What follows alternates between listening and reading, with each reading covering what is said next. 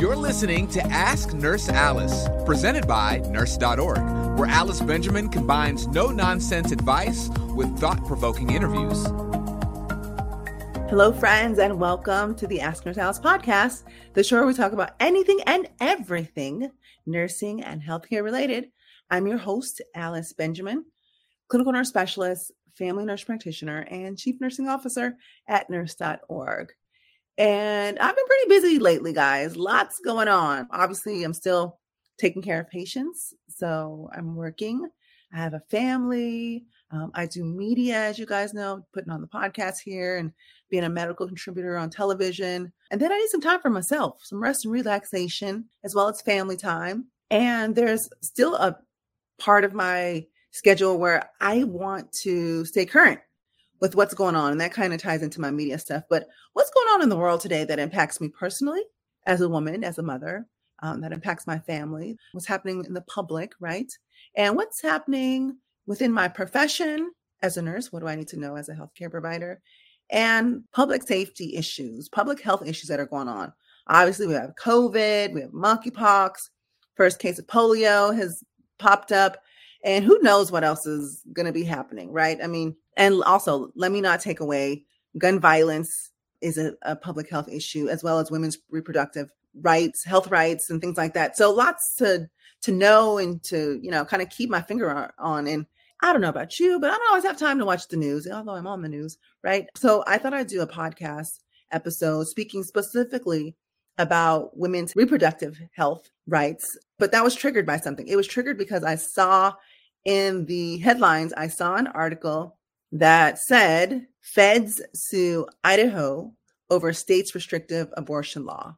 So before I kind of jump into that, I want to give a little background to bring some people up to speed because sometimes, even as a woman, you know, sometimes I don't keep up on all the things that I should know, and it's kind of assumed that I do know, and I feel silly when I when I realize I don't know. So let me just kind of give the highlight and cliff notes of what's happening here. So many of us have heard of Roe v. versus Wade, right? It was a landmark decision by the U.S. Supreme Court in which the Constitution of the United States upheld the right that women had the right to have an abortion, right? That was their right. Well, so that was actually overturned back in June. So the Supreme Court overturned Roe v. versus Wade, which put an end to rights to abortion, which had been upheld for decades, right? Golly. So but let me say this before that was overturned, in anticipation of it being overturned, nearly half the states, well, not completely half, but almost half of the states put in to place what are called trigger laws. So some of you guys may have heard these. These were laws that were put into place kind of like a trigger in reaction to, in response to. So in case this happens, then do this type of thing. So in the case of if ever Roe v. versus Wade to be were to be overturned, these states put into place law that would make abortion illegal and punishable and you know restrictions around who if they were even allowed even in the smallest sense who could get them who couldn't. Perhaps rape victims could still get abortions in some states It's like didn't matter what happened can't get an abortion. So they put restrictions around those.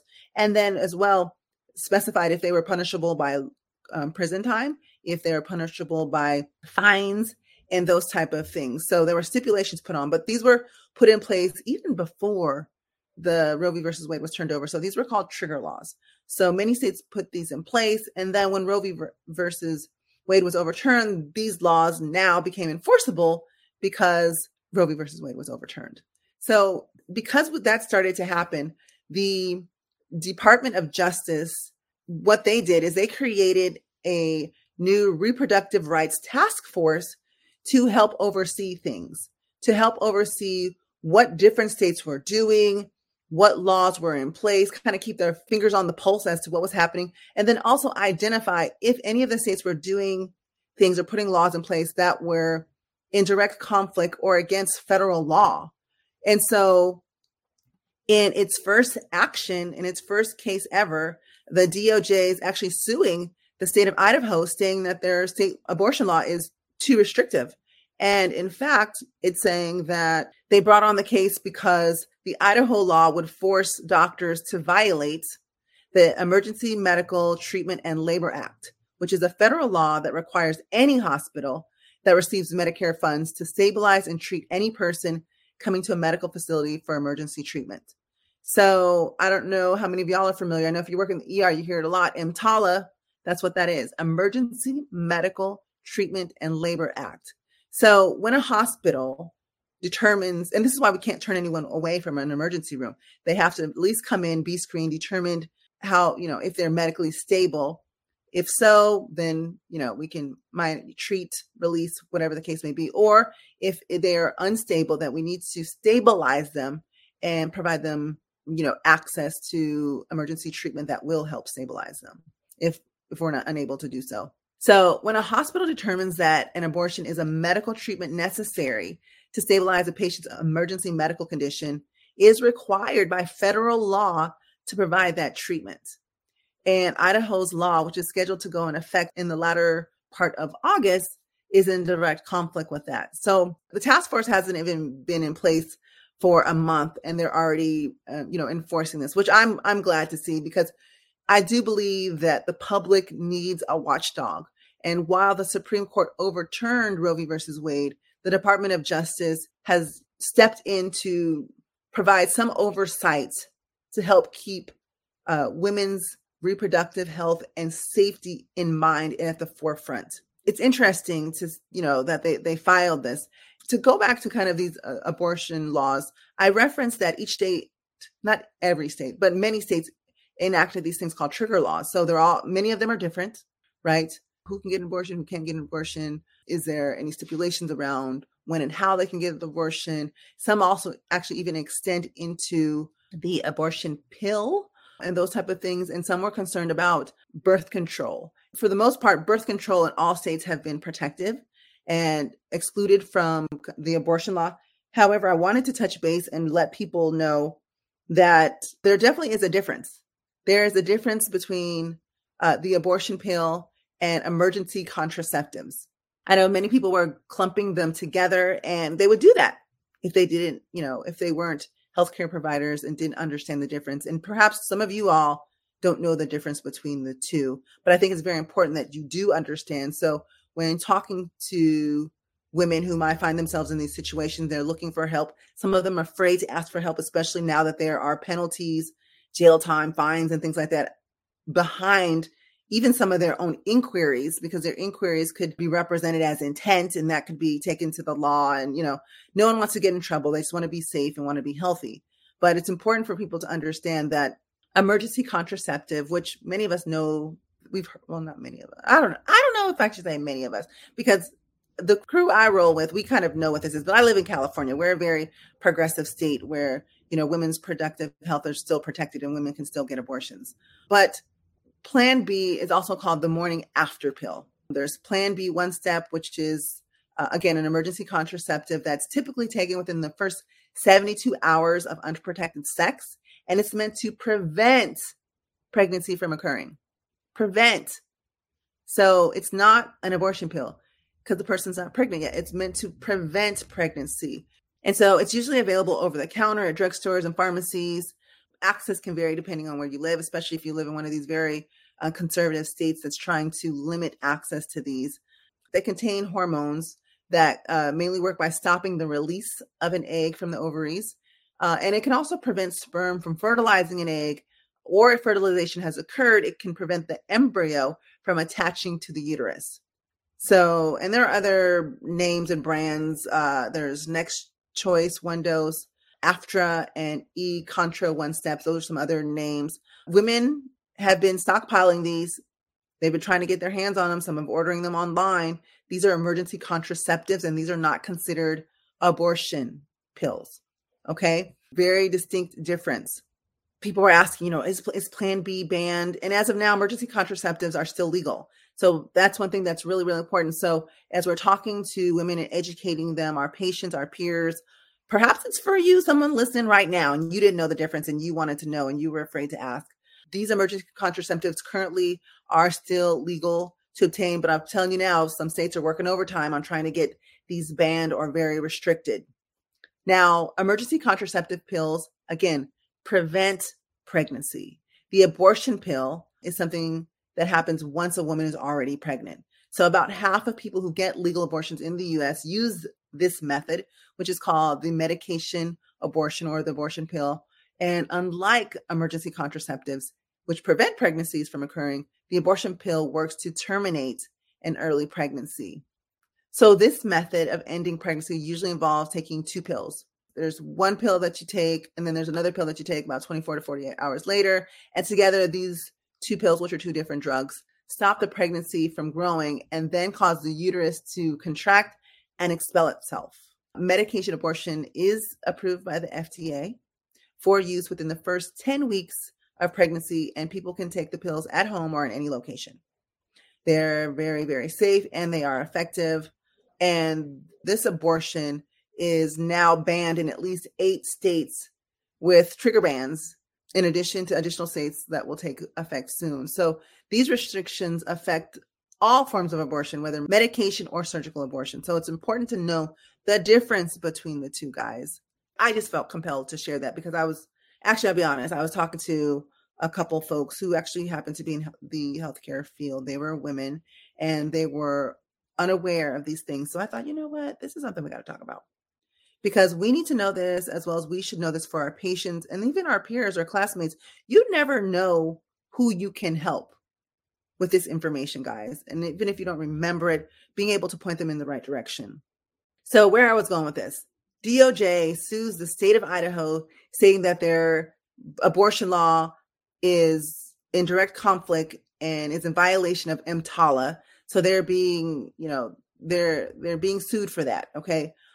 I'm hopeful that this sets precedents in other states and that they realize that hey, there are some things that we just can't do here. I think it's really unfortunate. I feel that women should have the right to decide for themselves if they decide that they want to be pregnant and have a child. There's so many various reasons why a woman may not want to.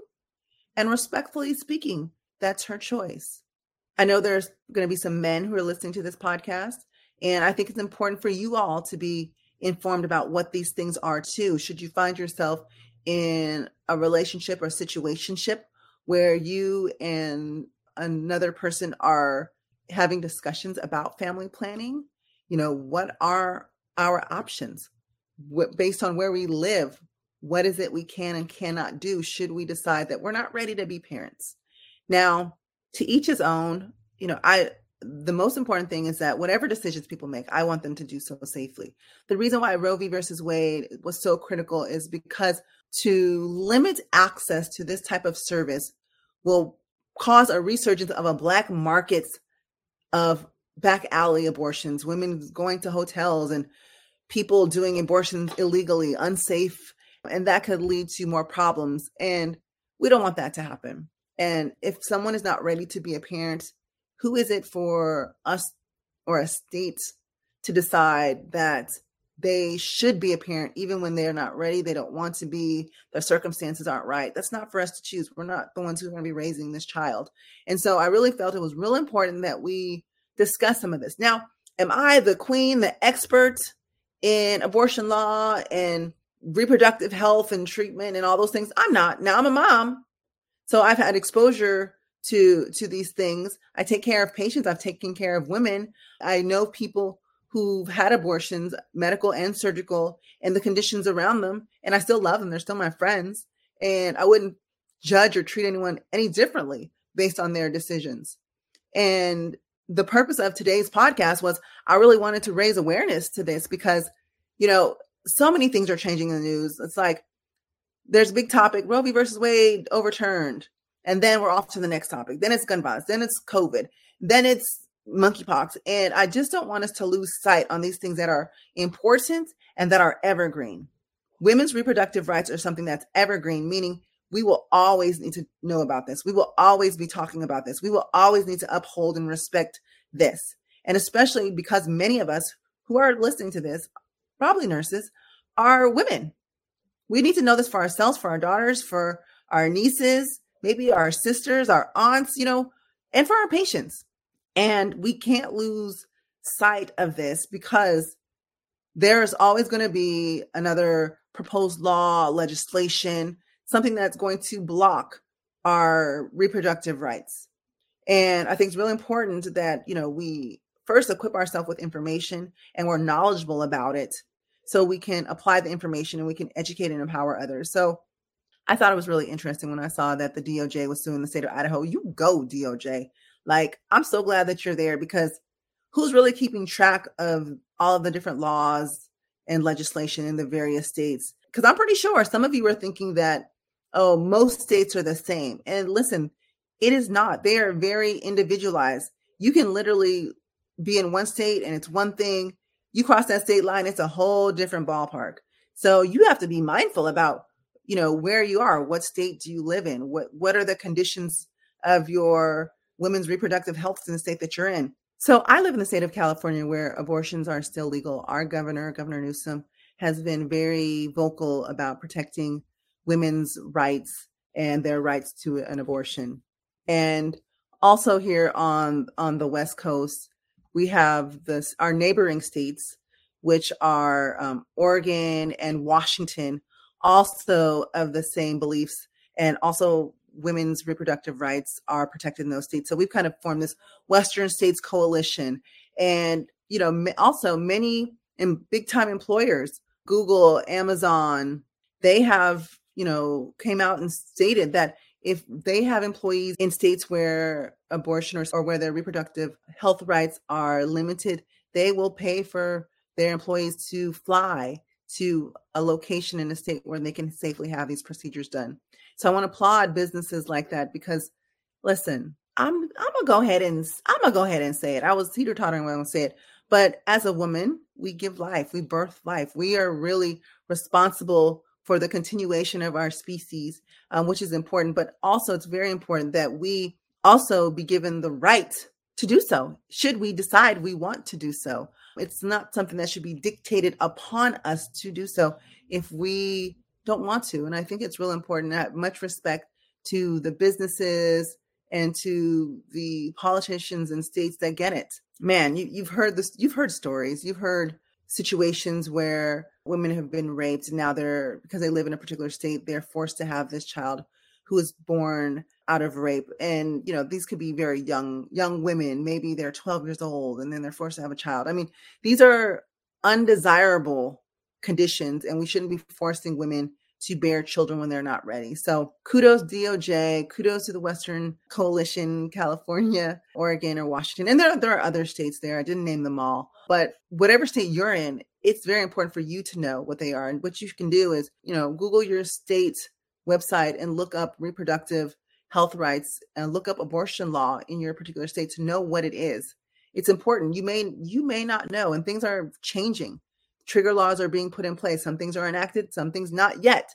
And so you know be aware of what those things are. Don't be afraid to advocate for your patients. If you have a a patient who you feel is medically unstable and you feel like perhaps their pregnancy might be contributing to it mention that say that even if you're in a state where abortions are banned you need to advocate for the best interest of your patient so it doesn't always feel good to be an advocate, but you still need to be that hero for your patient. Guys, I'm Nurse Alice. I wanted to talk about this. I know it's a little bit, you know, it's kind of one of those subjects like, oh man, but at the same token, it's like, oh man, good.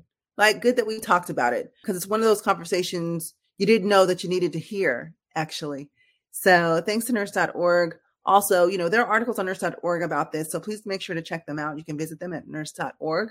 Let me know what you thought about the topic. You have any comments, questions, maybe you have a story you'd like to share. You can email me at nursealice at nurse.org and share this conversation with a friend, a classmate, a colleague, someone who you feel might be interested in this information because it takes a village. Listen, when I get some good information, when there's a magazine, an outlet, an article, or something that I find that's really good, really helpful, I share. I sit, put it in a group chat, boop, sent, and it's sent. And you can do that with this podcast too. Check it out on your most favorite podcast platform you can share. And also while you're there, leave a review. Love to hear what you think about the podcast. It also helps me get my ratings up and get it out there in front of more people. So thank you so much in advance for leaving that review and leaving that awesome five star rating.